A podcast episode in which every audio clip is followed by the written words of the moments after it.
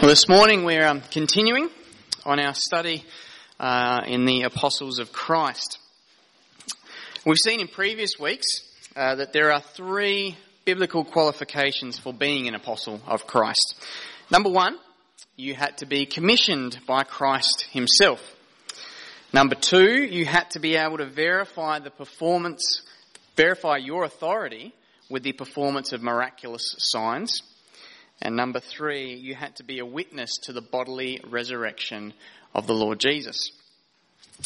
Now, during Jesus' earthly ministry, he chose 12 men as his apostles. And after Judas' death, he was sovereignly replaced with Matthias.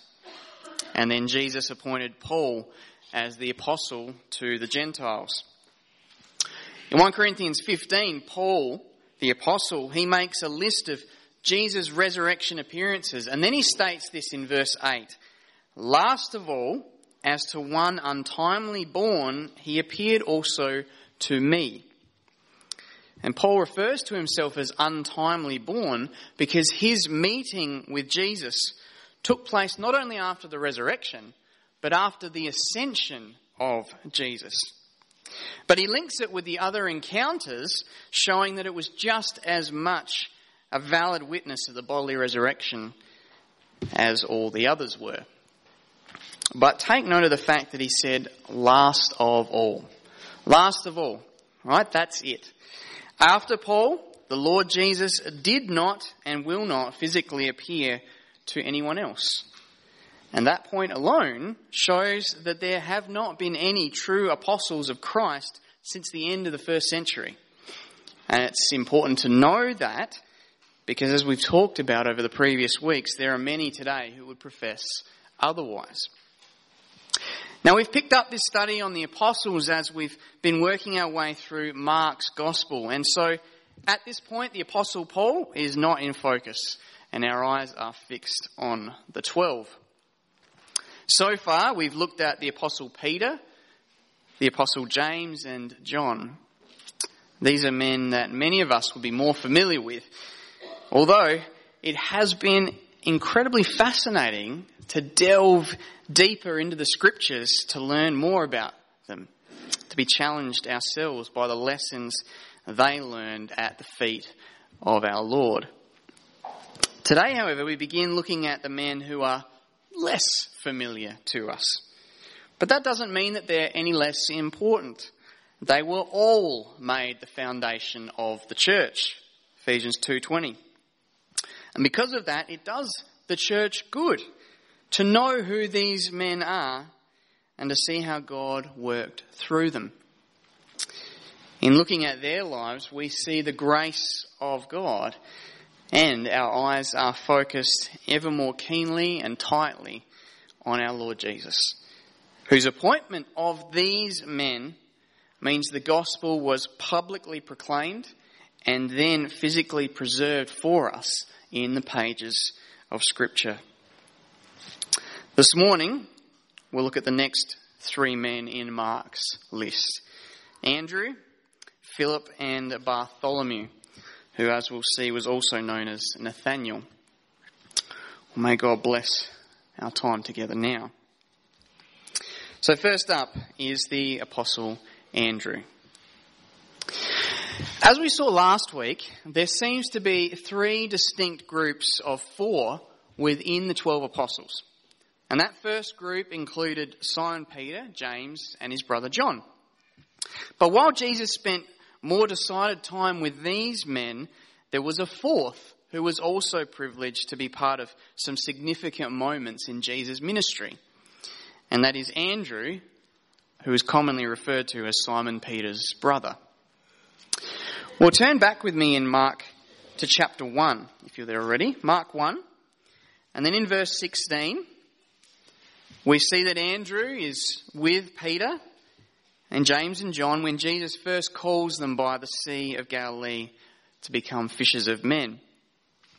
Andrew was with these men when, in verse 21, Jesus entered the synagogue in Capernaum and taught with power, and he demonstrated his authority by casting out a demon. Later that day, From verse 29, we read that Andrew, James and John were there to witness Jesus heal Simon Peter's mother-in-law, an event which then sparked a mass gathering of people later that evening to be healed by Jesus. Now, although Andrew's name is not mentioned in Luke chapter 5, I think it's highly probable that he was with his brother and James and John when Jesus brought about that miraculous catch of fish, which revealed his glory and his power and his holiness to the disciples. And from that point on, Jesus would now make them fishers of men. And we've seen that in previous weeks. There is one more time in the Gospels that we see Andrew with the other three. You don't have to turn there, but in Mark 13 we see that in the Passion Week, Jesus made a declaration that the temple in Jerusalem would be destroyed. And it's these four men who are privileged to hear Jesus' words on this matter. Now it's interesting that Andrew is part of this four, and yet at other significant moments he's not included when Jesus takes Peter, James and John. Now, if James and John struggled with the perception of being second and third fiddle to Peter, it's certainly possible that Andrew struggled being left out of the other three. But from the various statements in the Gospels, it seems that all the apostles prior to the resurrection struggled with how they were viewed in their closeness to Christ. Occasions may arise in our own lives when we are tempted to think of ourselves as closer to or further from Jesus than other people. And that's either going to breed arrogance or it's going to breed resentment, as we see in the lives of the apostles before Christ's death and resurrection. But we need to understand that all believers stand in faith by God's grace alone. All we have is by the grace of God. And only after the resurrection and ascension of Christ did the apostles learn that fully. But the New Testament, which came about through their authoritative witness, is their Holy Spirit-inspired word to us. They let us in on those moments before the resurrection where they struggled to understand this. It reminds us that we are to boast in Christ alone. While Andrew did not write any of the words of Scripture, Acts 2:42 tells us that the early church devoted itself to the apostles' teaching, which certainly included the input of Andrew. Well, this gives us a broad perspective, but what can we learn more specifically about Andrew's attributes? Who is this man? There are two moments in the Gospels that give us insight into this apostle of Christ. And the first is in John chapter 1. So please turn with me in your Bibles there. John chapter 1.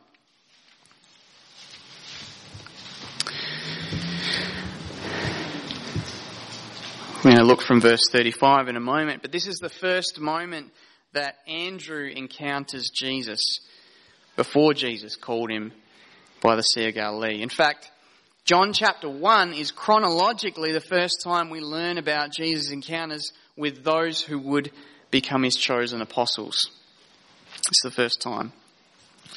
In John 1, after the prologue of verses 1 to 18, attention is then given to John the Baptist, the divinely appointed witness to the Lord Jesus' arrival. Now, John was busy telling everyone that the Messiah was about to come. And then when Jesus arrives, John starts telling everyone, especially his own disciples, that's him. That's the guy that I've been speaking about. And so we see from verse 35. The next day again, John was standing with two of his disciples, and he looked at Jesus as he walked by and said, "Behold, the Lamb of God." The two disciples heard him say this, and they followed Jesus. So how do these disciples of John respond? They go and investigate. Continuing with verse 38, Jesus turned and saw them following and said to them, "What are you seeking?" And they said to him, "Rabbi," which means teacher, "where are you staying?" And he said to them, "Come and you will see." So they came and saw where he was staying, and they stayed with him that day, for it was about the 10th hour. One of the two who heard John speak and followed Jesus was Andrew, Simon Peter's brother. So in obedience to the testimony of John the Baptist, these disciples seek out Jesus, and Jesus invites them, come and see. We'll see that statement recur in a moment. He invites them to come and see, to spend the entire afternoon with him. The 10th hour meant it was about 4 o'clock in the afternoon. And so it was a chance to be with him, talking with him, listening to him. Now, some might try to take from these words that sinners can seek Jesus in their own strength, but Romans 3:11 tells us that no one seeks for God. That's pretty clear. Now, these men sought Jesus because God had already sought them. They'd already been touched by the grace of God. The Spirit had regenerated their hearts and enabled them to obey the words of John the Baptist. They were part of the true Israel. They were believers under the old covenant. Jesus is the goal of the old covenant, and so their willingness to seek him shows God's grace already at work in their lives. Now, just as an aside, who was the other disciple with Andrew? Well, the evidence is very much in favour of it being the gospel writer himself, John, one of the sons of Zebedee. John never references his name directly throughout the gospel he wrote, and the specific mention that it was about the 10th hour, as well as the consistent mention throughout the first chapter of the next day, the next day, the next day, supports the fact that this is eyewitness testimony. John knew exactly what happened because he was there. But the focus here is not on John, it's what Andrew then did. And the first thing he did after leaving Jesus was to go and find Simon. From verse 41. He first found his own brother Simon and said to him, "We have found the Messiah," which means Christ. And he brought him to Jesus. Jesus looked at him and said, "You are Simon, the son of John. You shall be called Cephas," which means Peter. Andrew's joy in finding the Messiah was expressed in going and telling his brother, going to Simon and bringing him to Jesus. I was once, many years ago, at a state church youth camp where I almost fell off my chair when the speaker told the audience that it was wrong to think you had to go and evangelize after being a Christian. That idea was bunk, according to him. It was a cool way of saying it was wrong. I guess he was talking to teenagers at the time. Now, I think, let's give him the benefit of the doubt, I think he did so because he didn't want the kids to feel they had to do something to be accepted by Jesus. And in one sense, that is true. Justification is by grace alone, through faith alone, in Christ alone. But Jesus himself gave the church the Great Commission. And to not be involved in evangelism is to be disobedient to Christ. However, the force that is to drive Christians to evangelize is not primarily fear of disobeying Christ, but our love for Christ. Why did Andrew go and immediately tell his brother about Jesus? Because he was so excited about what he had found in Jesus that he couldn't help himself in telling others. The more we know of Christ, the more our love for Christ grows, and the more we have a desire to tell others that they might taste Christ's love as well. And the Apostle Andrew demonstrates this wonderfully to us. There is a second moment that illustrates Andrew's character. So turn with me to chapter 6 of John's Gospel.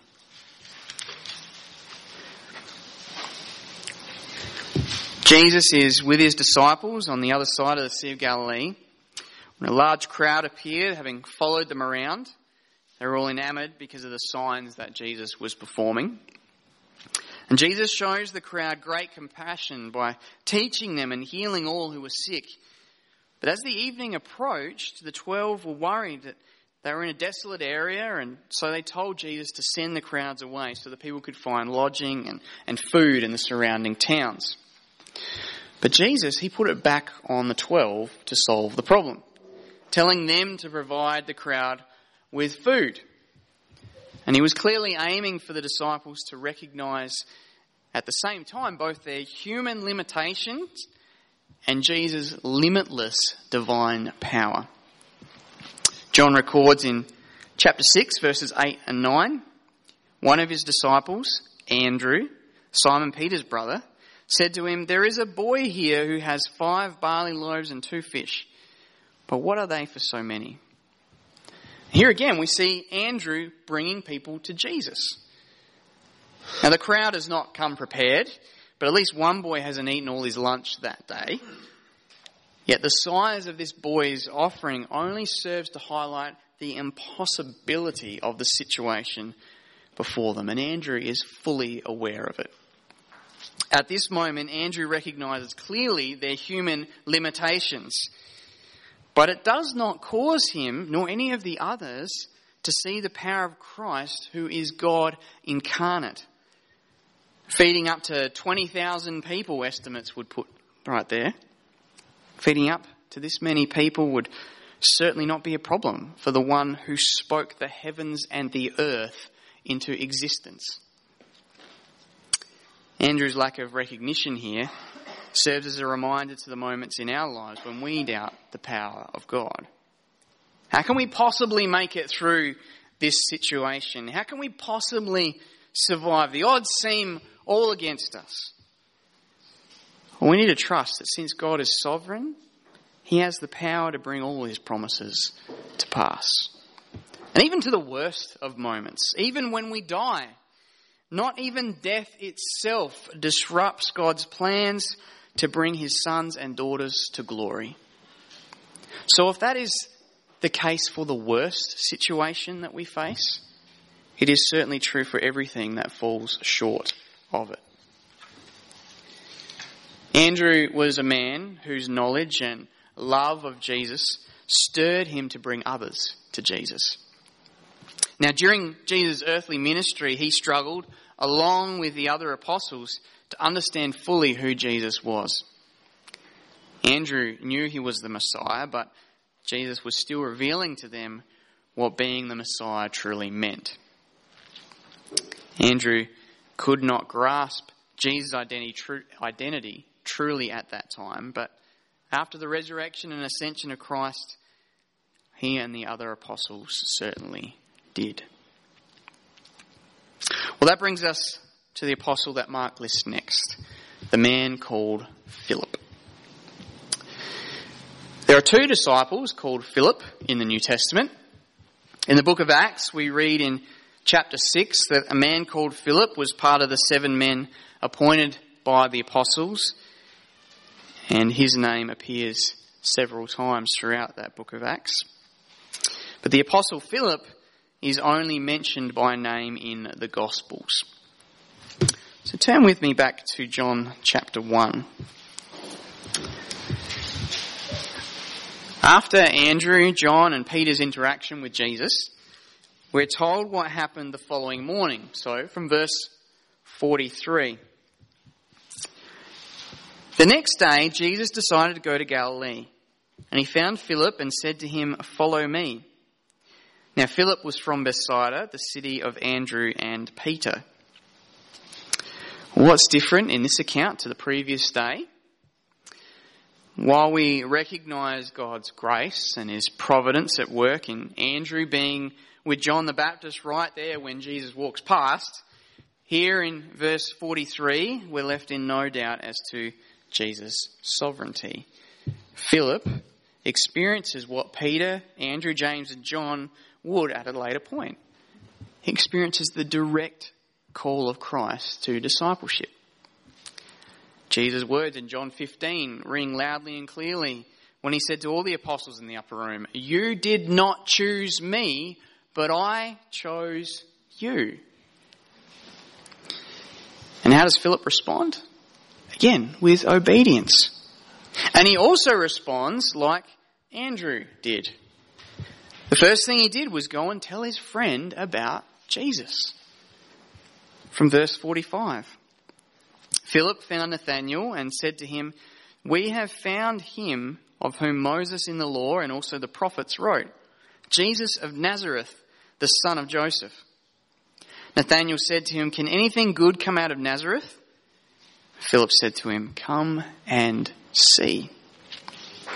Now we'll address Nathanael's words later, but for now, just note that Philip's response to Nathanael's objection is to implore him to come and see.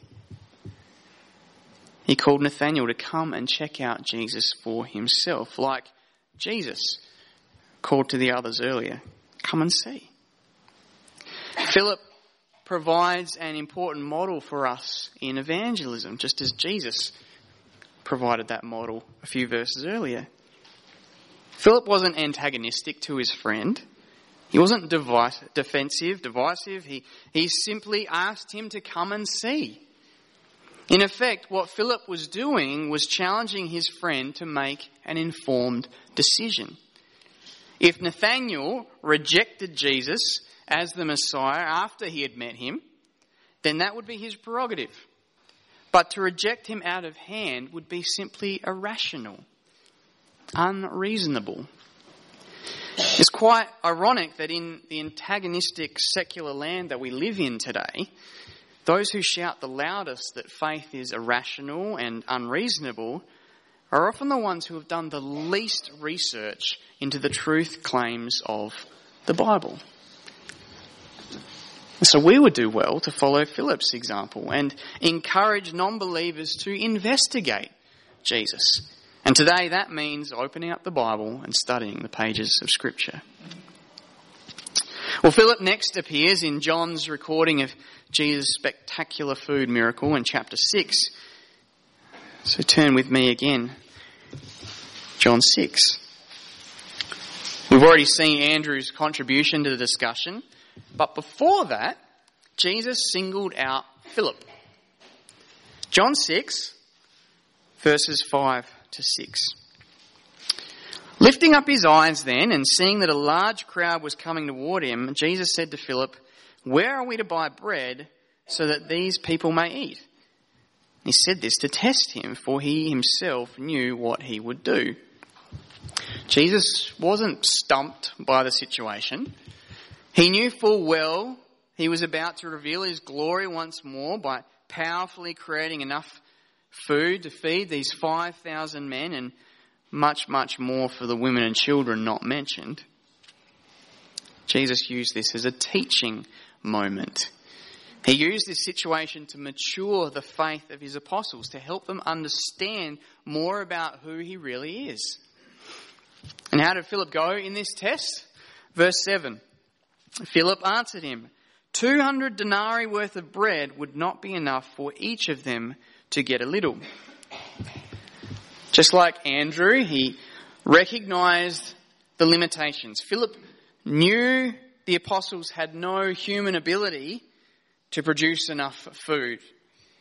200 denarii was approximately 8 months' wages. So even if the apostles had that sort of money in their treasury account, and even if they could access it by the local ATM, it was not going to make a dent. Now, that of course is the right response. They needed to recognise their limitations. But as we've seen, it was only half of the response that Jesus was looking for. The apostles needed to see their limitations, yes, and of course, so do we. But they also needed to see the mighty power of God, and again, so do we. We learn more of Philip in John chapter 12. So turn with me to chapter 12.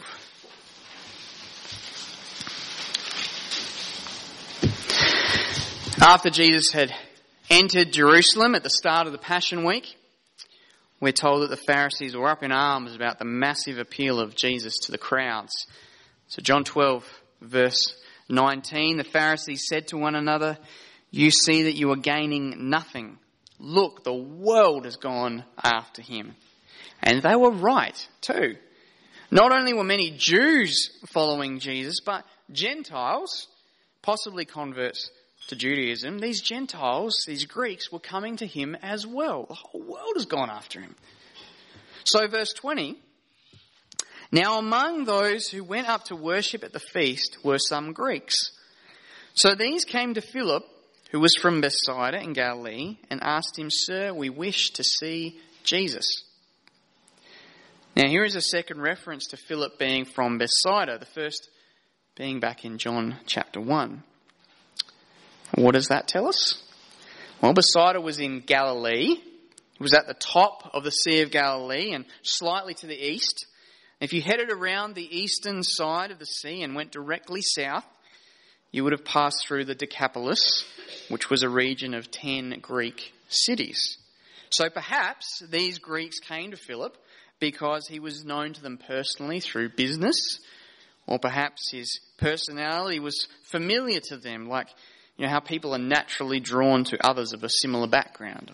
Oh, you're from Mafra? Let's have a conversation.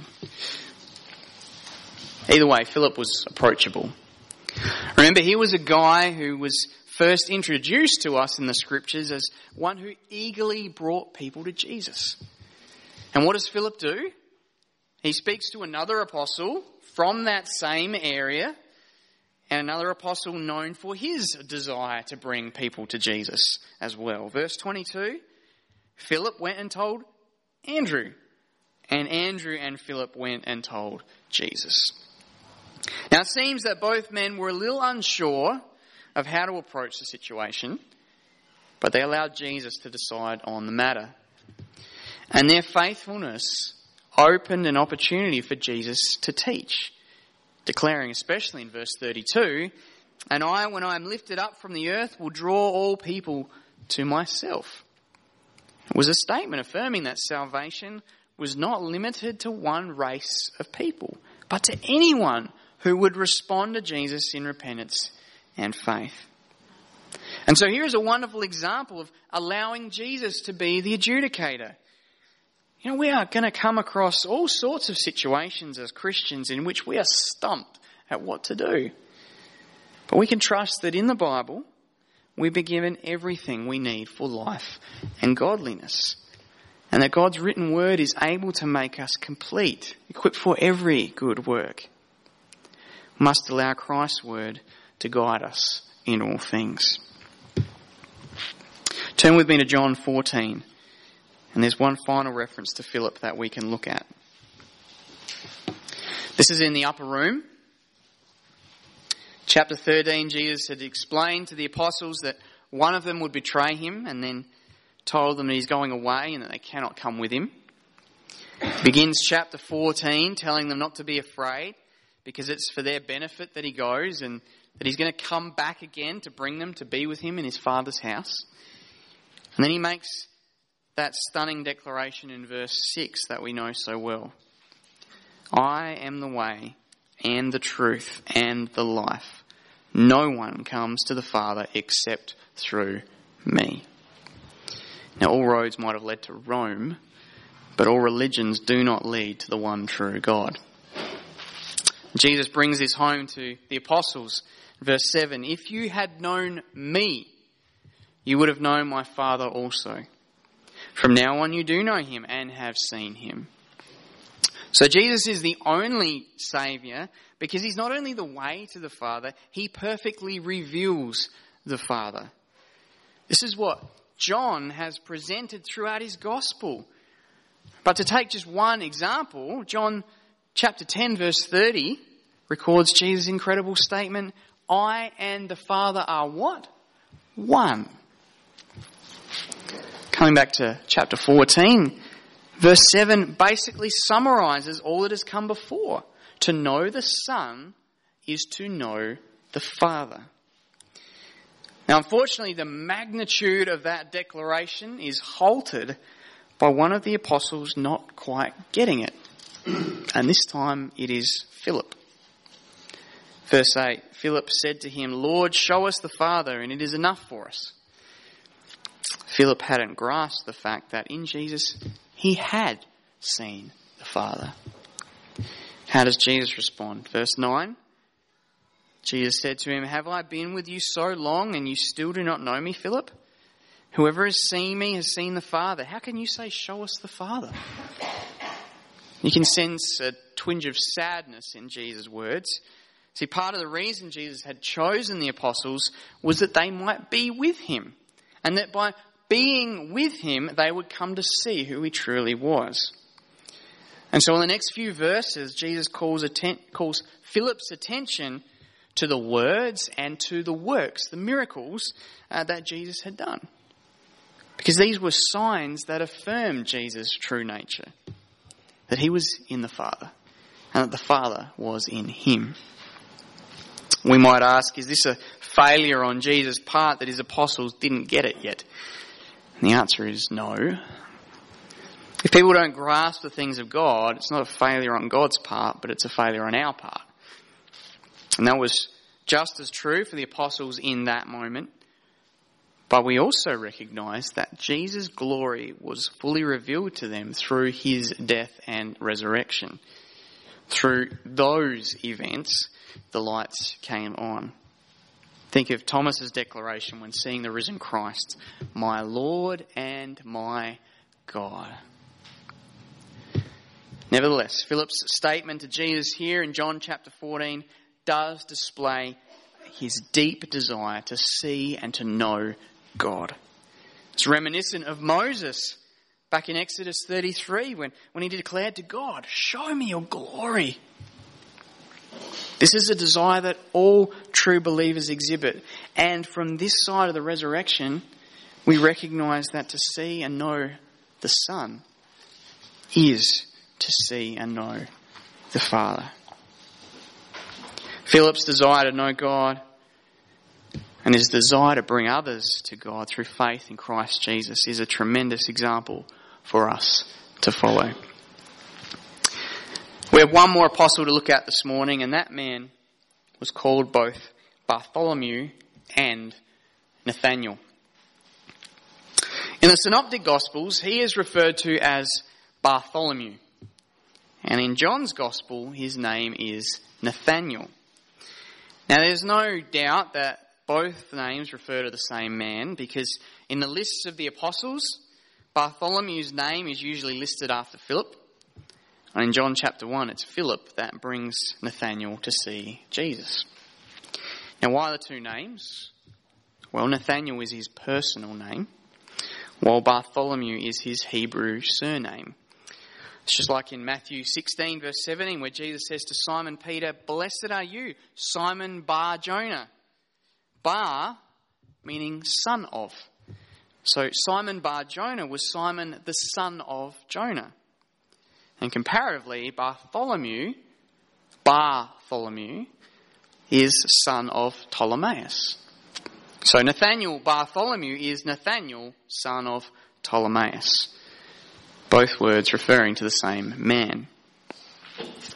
The only references that tell us about this man are in John's Gospel, and so we're just going to refer to him now as Nathanael to keep ourselves on track. Please turn with me to John chapter 1 again. This is very familiar territory this morning. Obviously, a lot happened in John chapter 1. After Jesus found Philip, we're told what Philip does next. John 1 verses 45 to 46. Philip found Nathanael and said to him, "We have found him of whom Moses in the law and also the prophets wrote, Jesus of Nazareth, the son of Joseph." Nathanael said to him, "Can anything good come out of Nazareth?" Philip said to him, "Come and see."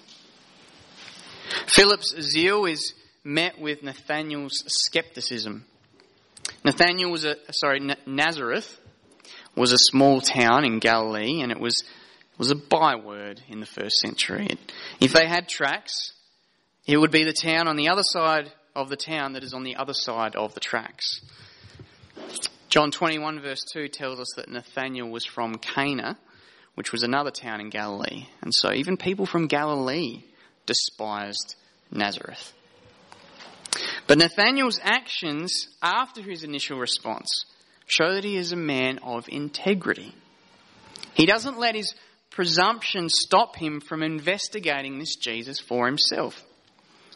Nathanael exemplifies the rationality of the Christian faith. He didn't come to follow Christ despite the evidence against him. He came to follow Christ because of the evidence for him. Nathanael's integrity is affirmed in verse 47. Jesus saw Nathanael coming toward him and said of him, "Behold, an Israelite indeed, in whom there is no deceit." Jesus knows all men, and he knew what was in the heart of Nathanael. Now, he wasn't saying that Nathanael was sinless. It simply means that Nathanael didn't have any hidden agendas in coming to investigate the claims about Jesus for himself. He didn't come trying to trick or to trap Jesus. Now, this stands in direct contrast to the patriarch Jacob, the one whose name God changed to Israel. Jacob was the poster boy for deception, having swindled away his brother Esau's birthright. But this was not part of Nathanael's character. He was an Israelite with integrity. And Jesus' insight into this puzzled Nathanael. Verse 48, Nathanael said to him, "How do you know me?" Jesus answered him, "Before Philip called you, when you were under the fig tree, I saw you." Jesus' supernatural knowledge is one of the many instances in Scripture that affirm his divinity, that he is God incarnate. And Nathanael's response shows he has understood Jesus' comments for what they are. Verse 49, Nathanael answered him, "Rabbi, you are the Son of God. You are the King of Israel." Now, of course, this was only the beginning for Nathanael of understanding what those titles truly meant. But this display of faith is commended by Jesus. And there is the promise that in Jesus' presence, Nathanael would come to see much, much more. Verses 50 to 51. Jesus answered him, "Because I said to you, I saw you under the fig tree, do you believe? You will see greater things than these."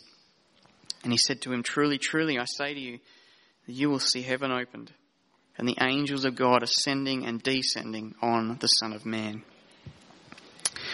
Now, these words of Jesus connect Nathanael's encounter even more fully to his ancestor Jacob, the man called Israel. In Genesis 28, we're told of Jacob's dream. Genesis 28, verse 12, we read of Jacob, "And he dreamed, and behold, there was a ladder set upon the earth, and the top of it reached to heaven. And behold, the angels of God were ascending and descending on it." Now, do you notice what is different about Jacob's dream and the words of Jesus? In Jacob's dream, there is a ladder by which the angels are ascending and descending from earth to heaven. But what does Jesus say? Is there any ladder in his words? No. Jesus tells Nathanael that he will see angels ascending and descending on the Son of Man. Jesus is talking about himself. He's the place where heaven and earth meet. He is the mediator between heaven and earth. He is the means of access between divinity and humanity. It's through Jesus' incarnation, his life, his death, his resurrection, his ascension, that sinners gain access to God. And only through faith in Jesus Christ can a person's sins be forgiven, can a person be credited with Christ's righteousness and have peace with God. Nathanael believed in Jesus upon the evidence that he had to that point. On this side of the cross and the resurrection, how much more evidence do we have for faith in Christ? We have the sufficient word of Scripture. We have the whole account of the events of Jesus' life and ministry. We have that in connection to the Old Testament, which shows how Jesus fulfills all of those prophecies. We have the account of the apostles' work as they established the church through the power of the Spirit after the ascension of Jesus. We have the apostles' Holy Spirit-inspired interpretations of all that God has done. For unbelievers, Nathanael's integrity is an example to show that Christians do not believe in fairy tales. but in evidence and truth. And in the scriptures, evidence abounds.